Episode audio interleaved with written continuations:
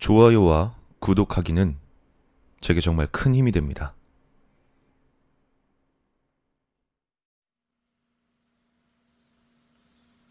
제가 어렸을 때 이야기예요.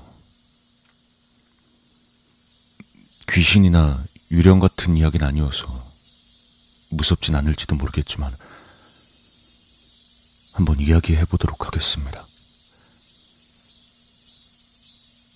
초등학생 때, 전 주위가 산으로 둘러싸여 자연 이외엔 아무것도 없는 곳에서 살고 있었습니다. 그런 시골의 아이들은 게임보단 강에서 놀거나 근처를 뛰어다니곤 했죠. 그러다 여름이 되면 모두 산에서 돌아오는 길에 들리는 곳이 있었습니다. 바로 얼음을 팔던 얼음 가게였습니다. 지금도 뚜렷하게 기억이 나요. 함석으로 만든 지붕에 거무스름한 나무로 된 곳에 서 있던 아저씨랑 아줌마. 가게 앞을 지나갈 때면 잘린 얼음에서 나온 약간 싸늘한 공기가 몸을 살살 간지리는 그런 약간은 주변보다는 항상 서늘한 곳이었어요. 그 두 사람은 우리한테는 항상 무료로 팥빙수를 만들어주는 아주 상냥한 사람들이었고요. 그런데 어느 날 언제나처럼 그곳에 들렸더니 언제나 열려있던 그 가게가 그날은 닫혀 있었습니다. 지금까지 계속 들렸었지만 문이 잠겨 있는 건 그날이 처음이었습니다. 뭐 좀 이상하게 생각하긴 했지만 그냥 우린 돌아가기로 했어요.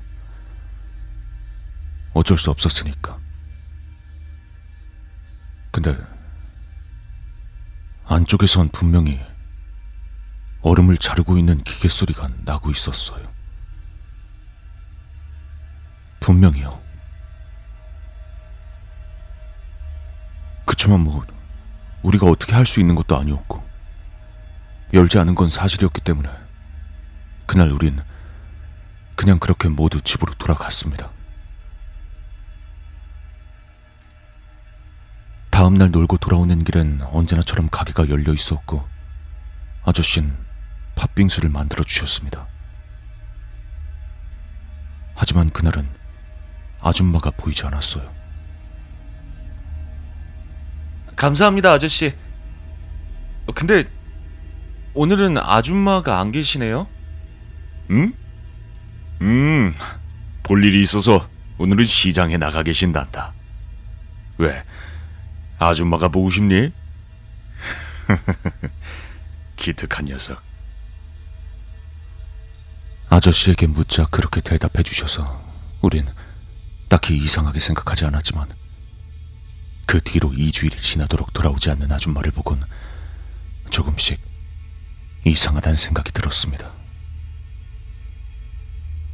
그리고 이제 곧 여름방학이 끝나던 8월 하순 마침 집에 냉장고가 망가져서 심부름으로 얼음 장수 아저씨에게 얼음을 사러 갔습니다. 뭐 항상 다니고 있긴 했지만 그 얼음 장수에게 돈을 내는 건 처음이었죠. 항상 팥빙수는 공짜였으니까요. 그날도 역시 아줌마는 없었지만 제가 얼음을 달라고 하자 커다란 컵에 직사각형의 맑고 예쁜 얼음을 넣어주셨습니다. 오늘은 심부름 온 거니? 아이고, 심부름까지 하고 다 컸네. 어? 기특해요. 가만 있어봐라. 그러면 이 아저씨가 그래. 자, 얘다. 요건 아저씨가 너무너무 예뻐서 주는 거예요. 어머니 아버지 말씀 잘 듣고, 응? 아이고 예뻐라. 그래. 전 그날 아저씨에게 아이스크림까지 받아들고 기분 좋게 집에 돌아왔습니다. 하지만 돌아와서 이상한 점을 하나 깨달았습니다. 현관에서 얼음을 상자에서 꺼내 엄마에게 전달하려는데 얼음의 표면에 검붉은 자국이 묻어 있었던 거죠. 전 그냥 팥빙수에 딸기 시럽 정도라고 생각하고 먹어봤지만 딸기 시럽과는 다른 이상한 맛이 느껴졌습니다. 게다가 겉보다 얼음 속에 박혀있던 머리카락 몇 가닥 때문에 왠지 더 싫다는 느낌이 들었어요. 그걸 엄마에게 보여줬더니 엄만 더럽다고 말하시며 그냥 버려버리셨습니다. 모처럼 심부름에 성공한 저는 잠시 입을 다물고 있었지만 뭐 기분이 나쁘니 어쩔 수 없다고 생각했어요. 다음날 전 다른 현에 있는 조부모의 집에 가기 전에 얼음 가게에 들려서 아저씨한테 말해줘야겠다고 생각했습니다. 다른 손님에게도 그런 얼음을 팔면 아저씨의 장사가 망할지도 모르니까요. 자, 아저씨. 아저씨, 저 왔어요. 네. 아, 근데 어제 사갔던 얼음 있잖아요. 거기에 머리카락이 들어있었어. 네. 아, 그리고 이, 이상한 빨간색도 묻어있던데. 내 말을 가만히 듣던 아저씨는 항상 새근거리던 눈을 부릅뜨고 지금까지 보여준 적 없던 표정으로 저를 바라봤습니다. 그 아저씨의 표정을 보고 있었을 때, 전 온몸에 모공이 열리는 걸 느끼고 땀이 터져 나왔습니다. 그러자 그 아저씨는 제 얼굴이 갑자기 굳는 것을 알아차렸는지 갑자기 저의 어깨를 붙잡고는 이상하리만큼 무표정이 된 채로 말했습니다. 아저씨가 재밌는 거 보여줄게. 이리 와.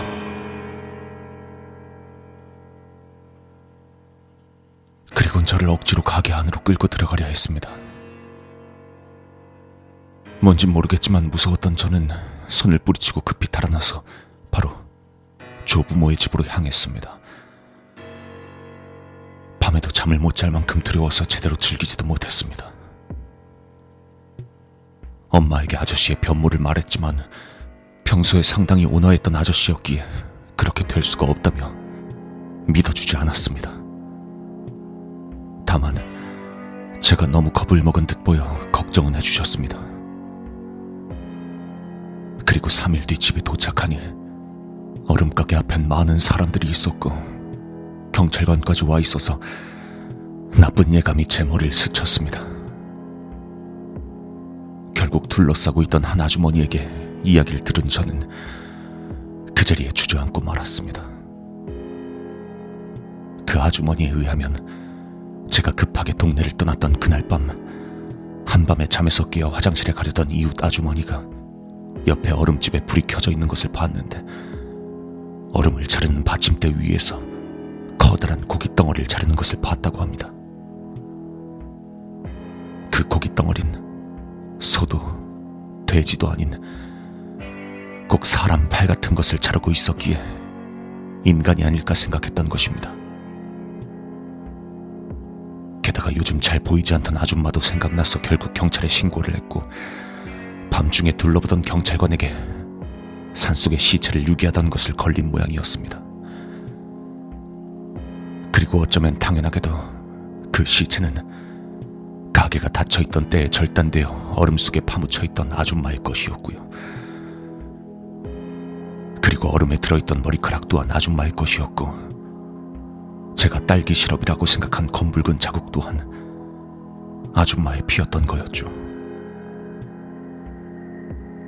제가 달아난 뒤에 시신을 급히 처리하려 했던 것으로 보아 아저씨의 그 행동은 눈치챈 저를 죽이려 했던 게 아니었을까 생각합니다. 만약 그때 제가 미처 대피하지 못하고 가게 안에 끌려갔었다면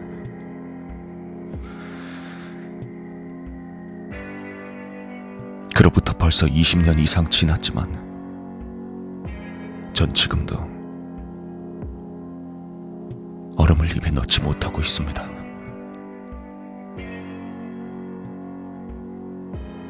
이건 제가 겪은 실화입니다.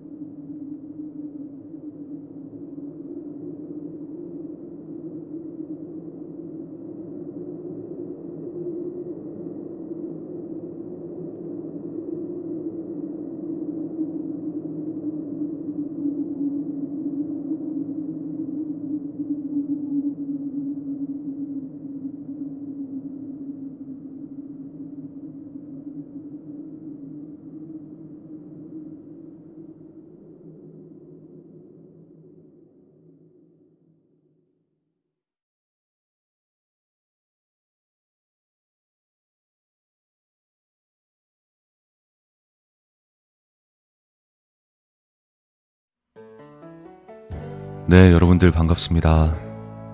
브레이든입니다. 네. 메리 추석입니다.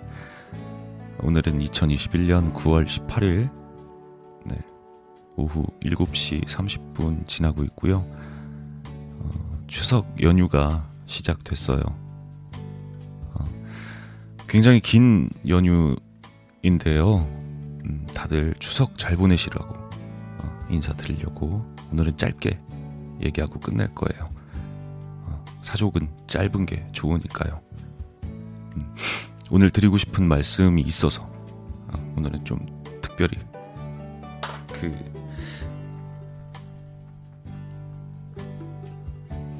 오래된 찻집 영상에 제가 갑작스럽게 이런 식으로 쿠키 영상이라고 해야 돼 쿠키라고 해야 될까요?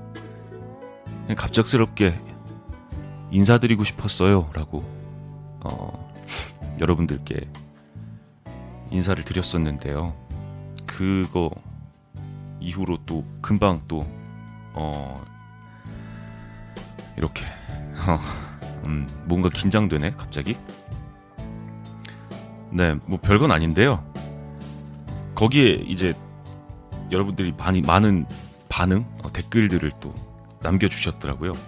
하나하나 다 읽어봤습니다. 네. 근데 음 저는 진짜 몰랐거든요. 제가 어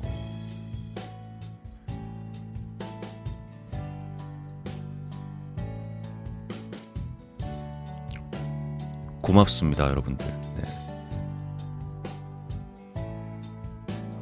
많은 위로를 받았어요.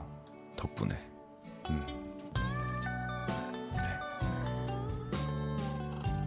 전 몰랐어요. 제가 전 위로받고 싶고 뭐 그래서 그렇게 뭐 인사를 드린 게 아닌데 그 어, 그냥 진짜 인사를 드리고 싶었던 건데 네. 어,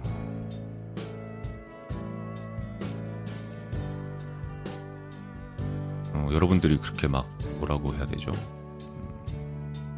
이드님도 잘 계시죠? 뭐 이런 평범한 그런 인사말들 어, 그리고 고마워요 덕분에 따뜻한 인사말 오랜만에 들은 것 같아요 뭐 그런 어, 이야기들 그리고 본인 사시는 이야기 어, 해주신 분들도 계시고 뭐 다양한 여러분들의 이야기들 오랜만에 들어본 것 같아서 뭔가 굉장히 따뜻해졌다고 해야 될까요? 아, 이거 짧게 한다 그랬는데 잠깐만. 어, 짧게 짧게 한다 그랬는데. 아무튼 예, 뭐 그런 저런 뭐 여러분들 이야기 막 듣, 보고 있으니까 뭔가 굉장히 따뜻해지고 해서 어, 너무 좋더라고요. 그래서 어, 뭐랄까 음, 굉장히 큰 위로를 받은 것 같아요. 그, 그 댓글들로. 네. 그래서 고맙다고 말씀드리고 싶었고 그리고 어, 이번 긴 추석 연휴 사고 없이 잘 무탈히 보내시라고 말씀드리고 싶었고요. 그리고 어 땡땡땡님이 이 글을 좋아합니다. 아, 이후에 일주일 정도 업로드가 없었던 거에 대해서도 말씀드리고 싶어. 나 짧게 한다고 했잖아. 마. 어, 짧게 한다고 죄송해요.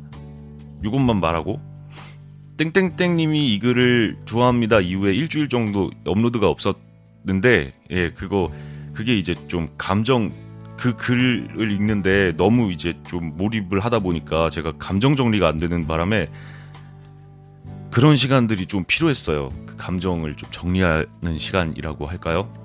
그 글의 주인공 화자랑 화자의 감정이랑 너무 그 동질감이라고 해야 될까요? 그런 걸 느껴버리는 바람에 네, 좀 정신없는 일주일을 보냈던 것 같아요. 이제 뭐 아무튼 다시 또 으쌰으쌰 해서 좋은 재밌는 글들 또 들려드리도록 노력할 테니 여러분들 연휴 동안 맛있는 거 많이 드시고 네, 탈 없이 아픈 데 없이 네, 살 많이 찌십시오. 네, 건강히 어 고맙습니다, 여러분들 진심이에요. 음. 네. 좋은 밤, 좋은 방송, 볼수록 정드는 방송, 브레이든의 무서운 라디오와 함께하고 계십니다.